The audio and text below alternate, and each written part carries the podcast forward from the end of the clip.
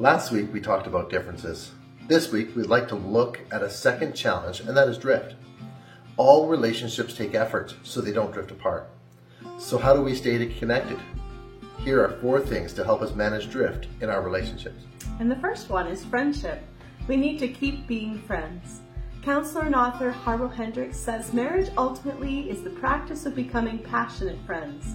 So, how can we do that? Keep dating your spouse and doing the things that friends do together. Number two is honesty. Honesty is about more than sharing the truth, it is also about the things we neglect to share. When we withhold things from others, whether good or bad, this can be a form of dishonesty. So be vulnerable with one another. Number three is priority. Make space for your spouse. Couples that stay together make their mates their top priority ahead of kids, work, family, friends, and activities. Number four, possibly the best tool in dealing with drift, is communication. Simply keep communicating.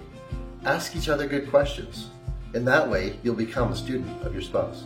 As you go through this week, think about the relationships that are most important to you. Are you being a friend?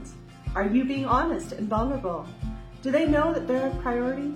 And are you communicating well? For more soul care, go to refreshministries.org.